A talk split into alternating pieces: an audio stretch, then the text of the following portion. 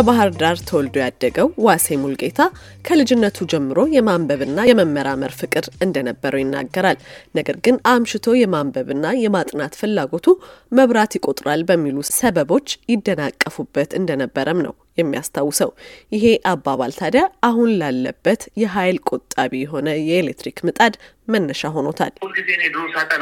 መብራት ማጥፋው እባላለሁ። መብራት ይቆጥራል እየተባልኩ እና ለምንድን ነው መብራት አጥፋ በሚባለው ዋይ ይሄን ያህል ማጥናት እየፈለጉ ያ ነገር ኤሌክትሪክ በቃ በአእምሮ የተቀርቶ ቀረ። በቃ ኢነርጂ መቆጠብ የሚለው ነገር በቃ ተግባረ ገብቼ ከተግባረ ከዛ ከወጣ ሁሉ መጣሩን ሰራ ነበርና ከዛ በኋላ በቃ ይሄ ኤነርጂን ኮንሱም የሚያደርገውን እንዴት አድርጌ ነው የምቀይረው? ፕላስ ደግሞ ትልቁ የሀገራችን ችግር የሚጨፈጨፈው እንጨት ነው። ዋናው ኢንቫይሮንመንታል አክቲቪስት ምንድን ነው ምጣድ ለመጋገር የሚወጣው እንጨት በጣም ትልቅ እንጨት ነው። ሌላውም ሸክላው ምጣዱን ለመስራት ሁሉ የሚወጣው እንጨት በጣም አይለቅ እንጨት ይሄን ቴክኖሎጂ በኤሌክትሪክ ውስጥ ጂ ከስልሳ ዓመት ሙሉ እስካሁን ድረስ ስን ቴክኖሎጂ በጣም እንደው የሚያሳፍር ነው። ስንት ጊዜ ይነገራል፣ ግን አንድ ሰው ወይም አንድ ተቋም ይህንን action ወስዶ ዲዛይን ያደረገ ሰው የለም። ዋስ ኤሌክትሮኒክስ ግን ያው ሀያ ዓመቴ ነው ካለው ምጣድ ጋራ ታወዳድር በእንጀራው ለምሳሌ አሁን በአንድ ቁራሽ እንጀራ ነው የሚያንሰው። አሁን ይሄ አርባ ሴንቲሜትር ነው፣ ትልቁ ሀምሳ አራት ሴንቲሜትር ነው፣ እስከ ስልሳ ሴንቲሜትር አለ። ግን በሚዛን አድርገ ነው እኩል balance ብናደርግ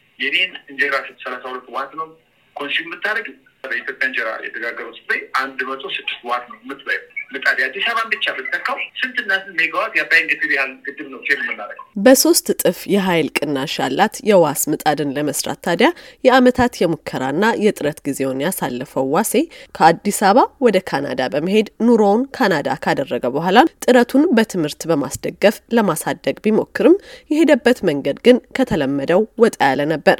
ይህም ህልሙን ለማሳካት የወሰደው ምርጫ መሆኑን ይናገራል። እና ዩኒቨርሲቲ ገባው። ዩኒቨርሲቲ ደግሞ የሚያስተምረው ያን ጊዜ ሶፍትዌር ነው ወይ hardware እና ለእኔ ላለኝ ህልም dream አይሆንም። ከዛ ኮሌጅ ገባው። ኮሌጅ ስገባ የምፈልገው ትምህርት አገኘ። electronics engineering ነው። እዛ ተማር ኮሌጅ ያን ጨረስኩኝ።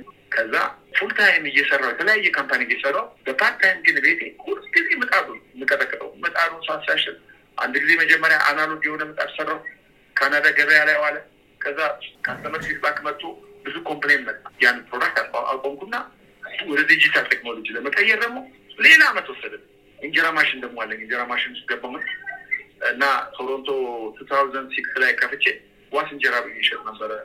በንግድ ዓለም ውስጥ መውደቅና መነሳት እንደሚያጋጥም ከህይወት ተሞክረው የተማረው ዋሴ የእንጀራ ማምረቻ ማሽኑ ጥሩ እየሰራ ያለ የጋዝ መስመሩን በኤሌክትሪክ መስመር እንዲቀይር ከአቅሙ በላይ የሆነ ገንዘብ በመጠየቁ ምክንያት ለኪሳራ ተዳርጎ ድርጅቱን ለመዝጋት እንደተገደደም ነው የሚናገረው።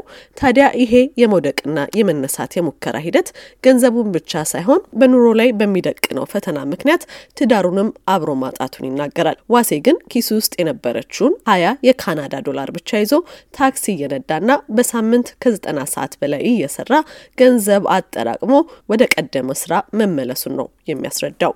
እዛ ምክንያት ከስሬ ወጣሁኝ። ፕሮጀክት ካላቆም ካልፈልግም ማለች ቤዞች እና ቤቴን ሁሉ ነገር ሮስት አረኩኝ። ግን ምንድን ነው ያን ሰዓት ገንዘቡ ነው እንጂ የጠፋው ኖሌጁ እስቲል አብሮኝ ነው ያለው እና አለ ነው። ከዛ እንደገና ታክሲ በሳምንት ጠና ዘጠኝ ሰዓት እየሰራ ከዛ ባንክራፕሲ ያልኩኝ ካናዳ ወዲያው በአንድ ወር ያጠፋሁት ገንዘብ ሁሉን በጠበቃ ሳሳይ በአንድ ወር declare approve አደረጉ። ከዛ ደሞዜ ባንክ ደርሶ የነበረው ቆመ ማለት ነው። ከዛ ታክሲ የምሰራውና ያን አድርጌ አንድ አመት ከሁለት ወር ምናምን ዘጠና ምናምን ዶላር አደረኩ። እንግዲህ ሀያ ዶላር ቀርቶ መኪና ጋዝ ሁሉ የሞላበት የለኝም ነበር በአንድ ወር። ከዛ ያን አደረግኩና ሬስቶራንት ከፈቱ ካናዳ ዋስ ኢትዮጵያ ሬስቶራንት። ከዛ ሬስቶራንቱ በጣም ቆንጆ ገንዘብ መስራት ጀመረ።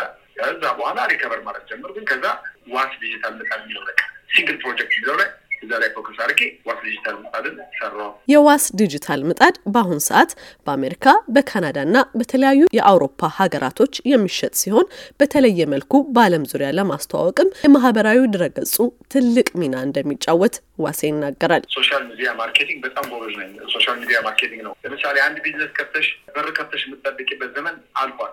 የስልሳ አምስት ዓመት ሽማግሌ ጉግል አድርገው ቤታቸው የሚሄዱበትን ሆቴል ወይም ደግሞ የሚገዙትን እቃ review ካነበቡ በኋላ ያን እቃ የሚገዙት። ስለዚህ social media እኔ በየቀኑ ስለ ፌስቡክ፣ ስለ ጉግል፣ ስለ YouTube everyday አንድ ነገር ሳላነብ ለምሳሌ አሁን ስዊድን ቢዝነሱ ስለሆነ ካለ ቁጭ ብዬ በአንዴ run አደርገዋለሁ። በአንዴ በስልክ ስልክ በስልክ አድርጌ product ኡን ጨርሷል እና social media ነው የምጠቀመው። በተጨማሪም ዋሴ በአሁን ሰዓት በደብረ ብርሃን ከተማ ፋብሪካ እያስገነባ ሲሆን በተለየ መልኩ የድርጅቱን ሰራተኞች ያማከለ የትርፍ መጋራት ያለበት የንግድ ሞዴል እንደሚጠቀምም ነው የሚያስረዳው። የኔ business model ሪቸርድ ብሬንሰን የሚባል ሀብታም አለ።